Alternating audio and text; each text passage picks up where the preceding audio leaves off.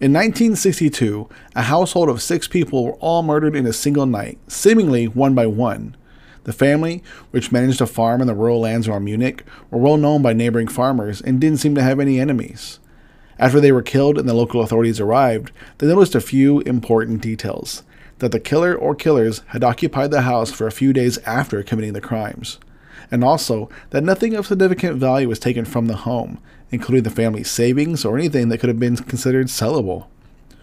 The rudimentary police procedures and the lack of forensic applications would, unfortunately, not work in favor of the murdered family in finding their killer. It seems that the theories that came about as who did the deed were little more than hearsay and grumbling rumors from the locals. That was probably more gossip than anything else. Hello, and welcome back for another episode of The Human Delicatessen. It took me a bit over the usual week to bring this episode to you guys, probably a couple weeks, partly because I wanted to dedicate spending spring break at home relaxing, and partly because in the professional and personal field of procrastination, I'm somewhere around semi-pro. I hope you guys all had a good spring break, though, and that you stayed safe and had some fun, or at least some much-needed and very well-deserved R and R. Or maybe you were more like me and had a satisfying staycation instead. With gas prices the way they've been, that might have been your only option. Either way, I hope you had a good time, and welcome back. It's just a little too bad that I don't have a story with a happier ending for you guys today. But let's head on over to the German countryside and discuss a six-fold murder that remains one of the most well-known crimes in German history.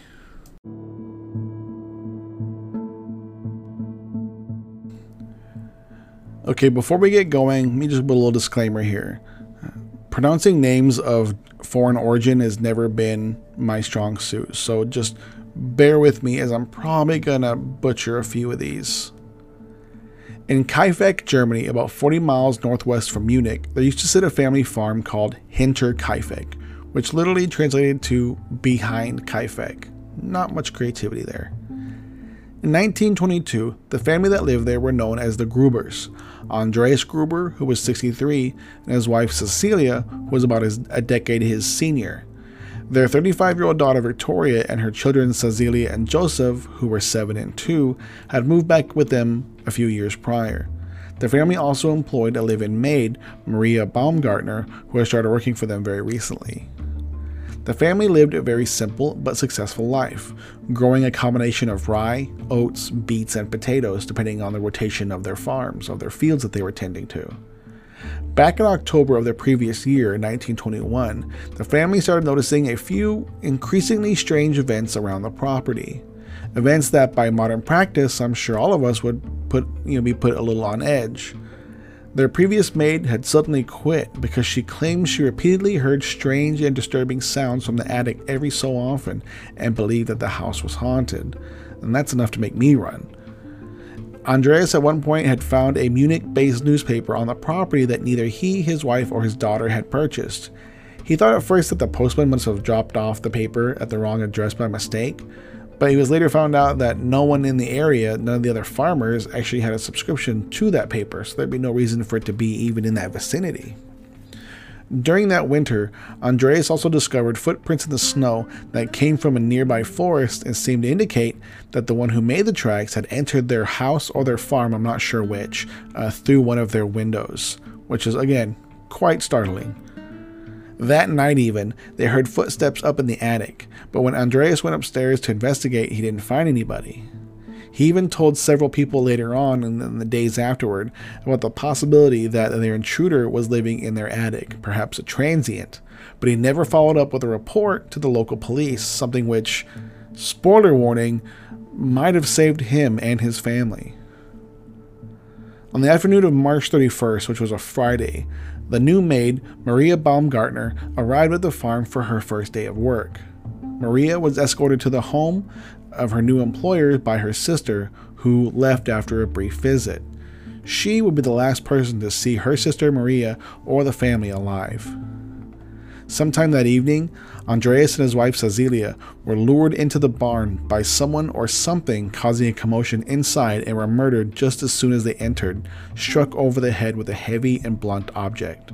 It's thought that Andreas entered first, and his wife went in to check on him a few minutes later, unaware that something was wrong. When little Cecilia, Victoria's seven-year-old daughter, went inside the barn to look for her grandparents, she was quickly and violently murdered by an unknown assailant.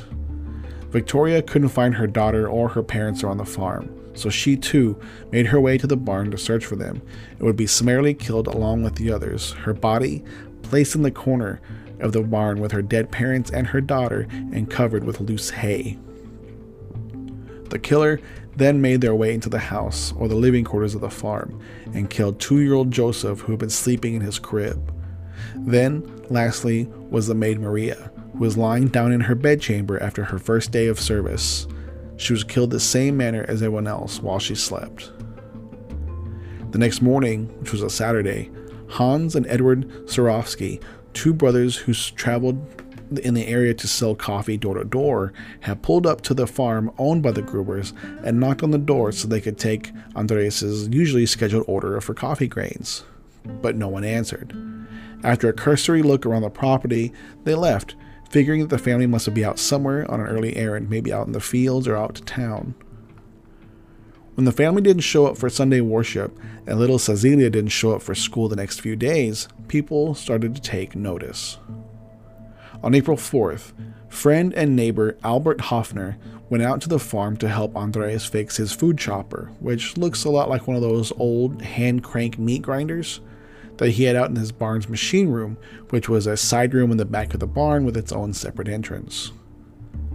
Albert hung around for a while, but with no sight of Andreas, his wife, or his daughter and grandchildren, Albert decided to help himself to fixing the food chopper on his own, which he did over a four-hour period and then left. Around three thirty that same afternoon, a lot of people were figuring out by then that the family had been missing, or at the very least were being very quiet and antisocial for the last few days, and people were starting to get a little concerned. Lawrence Schlittenbauer decided to send his two sons, sixteen-year-old Johann and nine-year-old Joseph, over to Hinterkaifeck to see if they could make contact and check in with the family.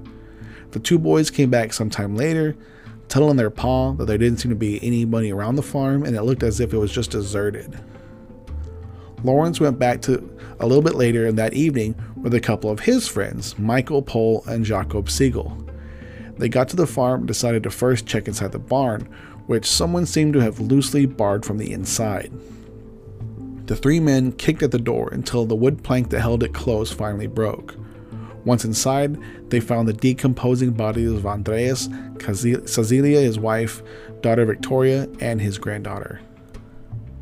It would only be a few moments longer until they made it into the house and found chambermaid Maria and Joseph, both dead and covered with a dress and bedsheet respectively.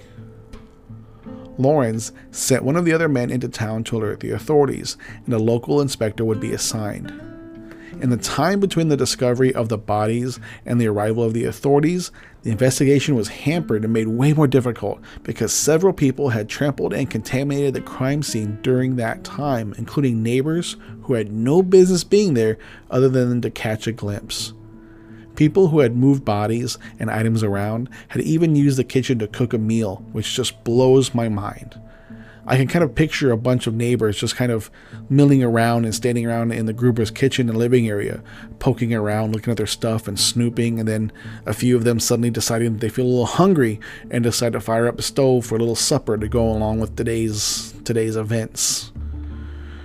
A physician was brought in a day later and performed the autopsies right there on the property. There was no bloody weapon on the farm, but it was suggested that a garden pickaxe, which Andreas was known to have owned but was also missing, was likely used on all of the victims. Andreas and his wife and daughter were beaten severely to the point that Cecilia's skull, am I saying Cecilia or Cecilia? Cecilia, sorry, geez, consistency here. To the point that Cecilia's skull was caved in and Andreas's face could only be described as shredded. Victoria had suffered multiple blows to the head as well as bore marks that indicated that she was strangled at the time of her death, which to me kind of suggests that perhaps she was the killer's main target. The younger Cecilia was found with clumps of her own hair in her hands, indicating that she may have been alive and suffering a trauma-induced seizure for several hours after the assault, and had pulled her own hair out while she was slowly dying, covered in hay, which is just heart-wrenching to imagine. The police first thought robbery might have been the cause, but it was found that nothing that belonged to the Grubers was stolen or missing, especially a considerable amount of money that Andreas had stowed away. They also found that the killer had apparently been living around the house for a few days after the family was murdered. There was evidence that the killer had fed the livestock, the family dogs, and had even cooked a few meals in the kitchen using some of their bread and meat from the pantry. I'm guessing that's before the neighbors helped themselves. Without much in the way of motive, the police tried to get together a list of suspects, many of them sourced from local townsfolk who never passed on an opportunity to spread some gossip. Lawrence Schlittenbauer, the neighbor who discovered the bodies, well, one of them, was considered a suspect for a while, although he was very quickly afterward cleared of any suspicion because his proven alibi puts him in no way near the house at the time of the murders. This is where it gets kind of crazy as far as this guy goes. It was further rumored, but then confirmed, that Lawrence was indeed Victoria's secret lover and also the father to Victoria's illegitimate son Joseph. What added to that initial susp- suspicion was when the two neighbors, Michael and Jacob, told the authorities that after the three of them had to bust down the barn door to find the bodies, it was Lawrence who pulled out a house key and then walked, walked over to the house proper, unlocked the main door, and went alone inside first. Michael and Jacob told the detectives that Lawrence had allegedly said that he was going in to check on his son, and he's the one who found Maria and Jacob, or Joseph, sorry. Even though Lawrence was cleared of any involvement, he was still harassed by other local farmers and townsfolk, accusing him of killing the family or knowing who did. People told stories that Lawrence had the family taken out of the picture once Victoria had started to demand financial support for their child. Before he passed away in nineteen forty-one, Lawrence had filed and won several civil lawsuits against people in town who went out of their way to slander him in public and name him as the murderer. Even more gossip and rumor mongering resulted in some of the people from town spreading the idea that Victoria and her father, Andreas, were involved in an incestuous relationship and that her son Joseph was the result of it, and that he had murdered the whole family when his wife found out the quote-unquote truth of the matter and confronted him. This is obviously an immediately ridiculous story, uh, especially if you knew the family and knew what kind of people they were. Uh, you know, people who were who knew the family said that this was an, a preposterous, you know, accusation. Also, it's kind of impossible. That would mean that if the story is true, that means that Andreas would have to have killed his entire family first, and then somehow savagely beat himself to death with the same weapon once that was done. Carl Gabriel, Victoria's estranged husband, was also a strong contender as being the killer. Perhaps he was furious that she had moved on and had another child from another man. But that theory was tossed out of the window almost immediately as soon as detectives found out that Carl had actually died in combat in France during World War One, either right before or right after Victoria had given birth to Cecilia in nineteen fourteen.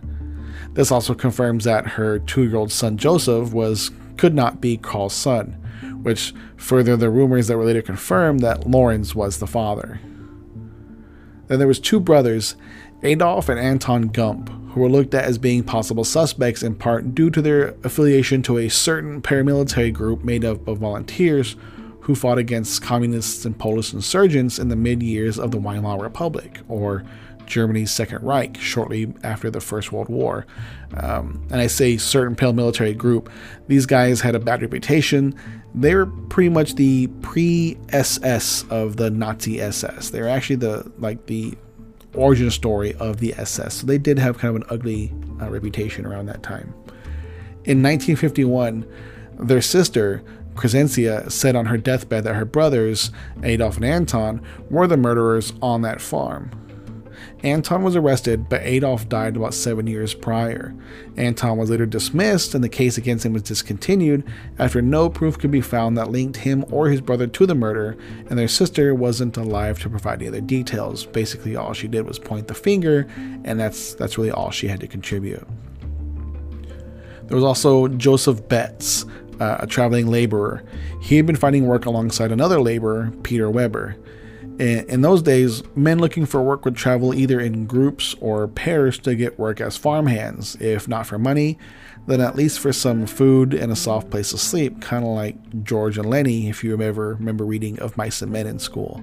Both of the guys struck up a conversation one night about the Hinterkaifeck farm, and Weber brought up the rumors that the elderly couple who lived there had a sizable amount of money in the house, and he also mentioned how word on the street was that the old man, Andreas Gruber, was having an incestuous relationship with his own daughter. See, the rumors are still running even before they're dead. Weber proposed this idea that Joseph, that to Joseph that maybe the both of them could strong-arm the old man and his family and take the money for themselves. When Joseph told this story to the police after he found out about the murders, he said that when he didn't respond to Weber's suggestion that one night, Weber simply dropped the subject and they parted ways after a few jobs. I couldn't find confirmation on how the investigators followed up with that lead, but regardless, Weber was never considered a serious suspect. The former maid, the one who thought the place was haunted, made it known that she had a few suspicions of her own on who had killed her former employer and his family. She told the authorities that she suspected brothers Anton and Carl Beechler of the crimes, having worked on the drug farm or worked on the farm during the previous potato harvesting season, and therefore knew the property well and knew that the Grubers had a small fortune stashed away somewhere. She also started that stated that two other brothers could have done it, Carl and Joseph Thayer. And if you're keeping track, that's the fourth Joseph I've brought up and the third Carl that I've mentioned. Not much creativity for names in those days. If all of these suspects sounds more or less like the detectives were grabbing for straws, you couldn't be that far off.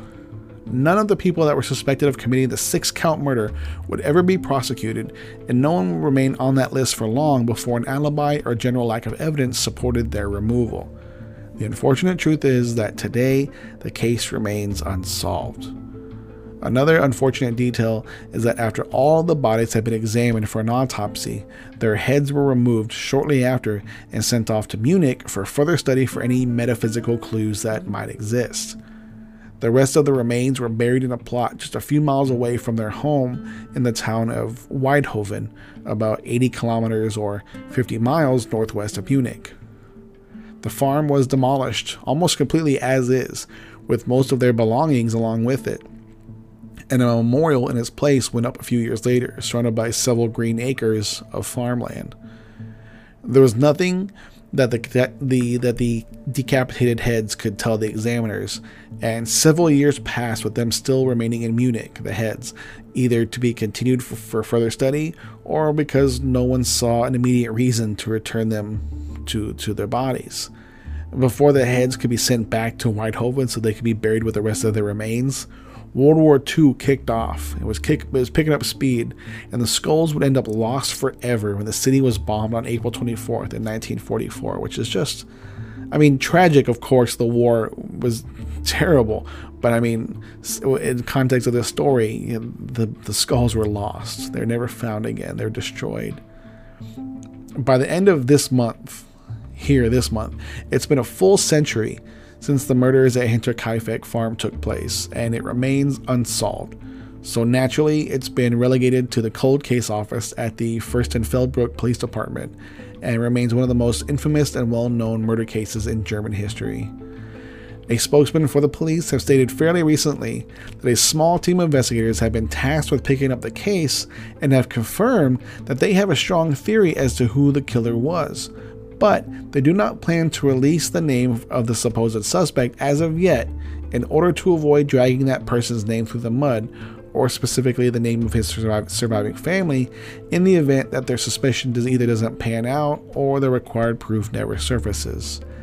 As depressing as it sounds, it's difficult to justify spending police funding for a hundred-year-old murder when there are no surviving relatives of the victims, so it's possible and more than likely that the killer or killers will never be known or made public.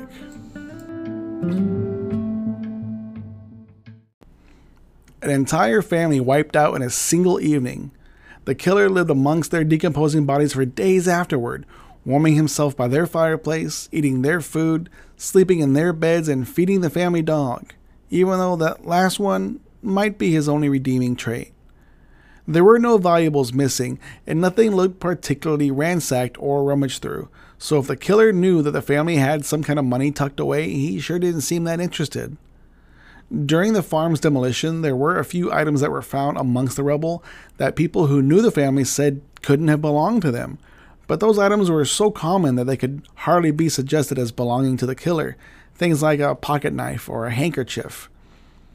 Folks had also claimed that Mister Gruber had been complaining for weeks prior to the murders that he had lost or misplaced a few spare keys to the house and to the barn, which fed to that speculation that whoever had killed him was familiar with the house, like a hired hand, laborer, or a neighbor.